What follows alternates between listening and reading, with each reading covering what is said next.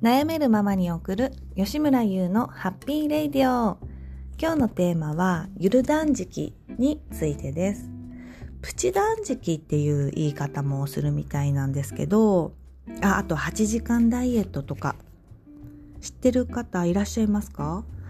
あのご飯を食べる時間を8時間以内にするっていうやつで。であの食べない時間を男性だったら16時間空けて女性だったら12時間から14時間空けてあの空腹状態にすることで腸内環境を良くしたり、まあ、ダイエット効果があるよって言われてるものです。で私これ知人に勧められてえー、23年前でしたかねやったことあるんですけどまあ続かないんですよね。もう朝がお腹空いてお腹空いてみたいな感じで。であのあ食べないのやっぱ無理だなって思ってそれから忘れてたんですけどメンタリスト DAIGO さんの YouTube を見てちょっとあと本も読んであの本の「超選択術」っていう今私が読んだ本にもその断食のおすすめのことも書いてるんですけどこの断食のメリットっていうのを YouTube で詳しく話されてて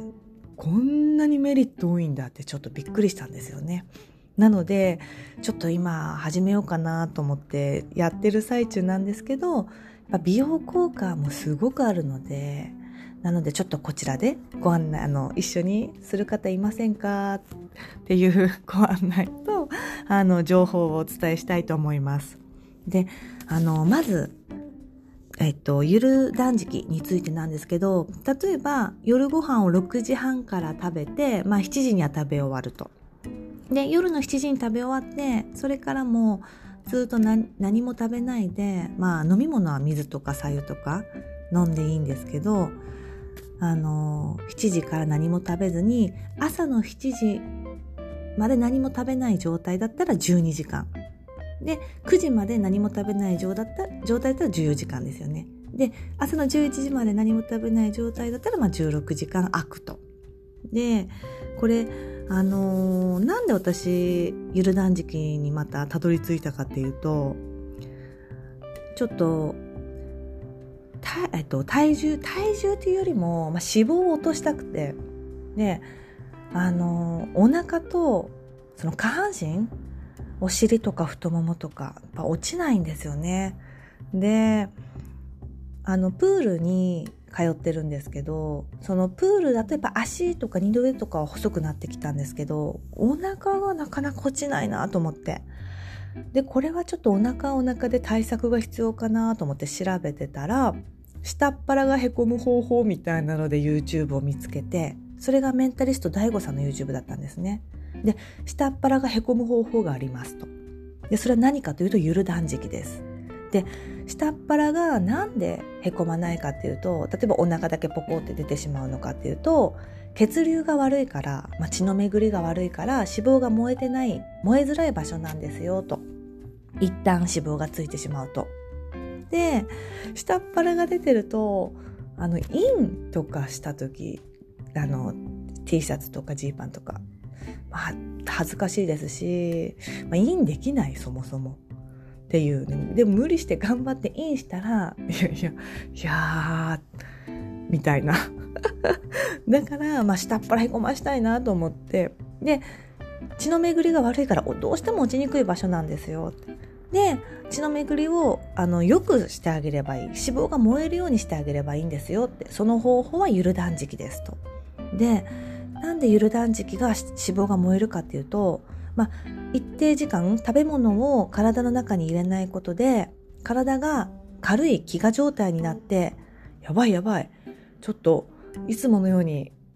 あの食べ物入ってこないエネルギー入ってこないということで動き出すと脂肪が。で脂肪が動くから燃えるんですよで脂肪が落ちていくっていうことを説明されててなるほどって思ったんですね。でまあ血流が血の巡りが悪い場所だからお風呂でこう揉んだりとかあのジャグジーとか入った時にあの腰の後ろですね。そこの部分とかも本当落ちにくくてそこを揉むといいっていうのも他で読んでたのでそういったのもやろうかなと思ったんですけど断食が美容にすごくいいってことを大悟さんが言われててで他にもメリットがあります。その有断食のですね。でてそれが何かっていうと老化を防ぐ。まあ老けない。っていうのとまあこれは研究段階でまだあのー、絶対とは言い切れてないけど発がん性リスクがすごく低くなると。でそれは何でかって言ったら炎症を起こさないからみたいなんですね。体の中が。だから炎症を起こさないってことはもう分かってるみたいなのであのゆる断食で。だから発がん性リスクもすごく低くなると。いうふうに今研究が進んでてであとは肌がすごく綺麗になる腸内環境が良くなるからですね。でものすごい大悟さんが言われてたのがもう高い化粧品を買うぐらいならゆる断食した方が全然いいからって言ってておおマジかって思ったんですね。であとはやっぱ集中力が増す。食べないことでですね。あのお昼ご飯とか、まあ、朝もですけどお腹いっぱい食べたらちょっと眠くなったりするんですよね。私特に昼眠くなってであ食べたら眠いってうとうとしてて子供たち帰ってくるみたいな感じなので集中力が増し集中力を増したいんだったらもう食べない方がいいと。あのゆる断食した方がいいですよって言ってて。で大悟さんの著書の後悔しない超選択術っていう本の中にも選択する集中力が増して選択する能力が上がるにも断食おすすめですよっていうふうにあの記載されてます。プチ断食で選択力が高まる。程よい空腹状態を作っていく。って紹介されています。でなるほど。もうこれだけあのいいいいメリットしかない。だってあのお金もかからないじゃないですか。お金かからないもういいことだらけだったらやるしかないなと思ってるんですけどまあ一回挫折した経験がありあの、まあ、結局は続けれるかどうかっていうところなんですよね。であのどうやったら続けれるかなって考えた時にやっぱりあの自分の生活にこう上手にこう絡み合わせて組み合わせていくのがいいなって思いました。あとはやっぱり自分の今日のブログでも書くつもりなんですけどプライオリティ自分の中の優先順位をすごく大事にしてその中にゆる断食も入れるっていうのが大事かなと思ったんですよ。どういうことかっていうと例えば私はあの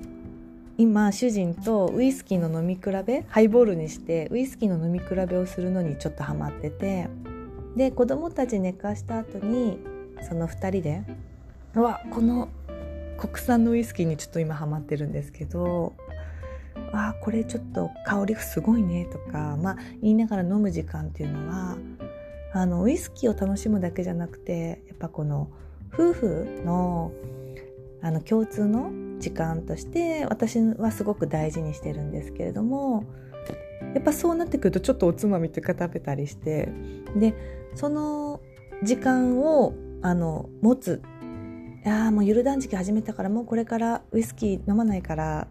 とかやってしまうと私の中では優先順位がやっぱり夫婦の時間を大切にしたいっていうのがあるのでなので2人で楽しむ時間はちゃんととってであのゆる断食する日は決めてっていう風にあの自分の生活にちょっとなじませていくようにシフトをしていこうかなと思ってます。であの挫折する原因っていうのがあの続けれないっていう原因がやっぱり今までと大きく変わることによって食べないとか時間配分とかストレスになるんですよね。でじゃあもうやってられるかみたいな感じで続かなくなるのでこの自分の生活例えば子どもの習い事があると夕食時間がやっぱ遅れる曜日っていうのが必ずあったりするので私の場合は。なのでこう上手にあの日常に絡めながらちょっとゆる断食していこうかなと思います。あとポイントは12時間から16時間だからもうそこは臨機応変にあの別に絶対16時間毎日開けるとか私は決めずに今日は12時間開けようかなとかあのやっていこうかなと思います。またゆる断食はどういうふうに続いてるよとか、まあ、仮に続かなかったらこういう理由でまた続きませんでしたみたいなのを こちらのラジオでご報告したいと思います。今日はゆる断食についてお話ししました。それではまた次のラジオでお会いしましょう。吉村優でした。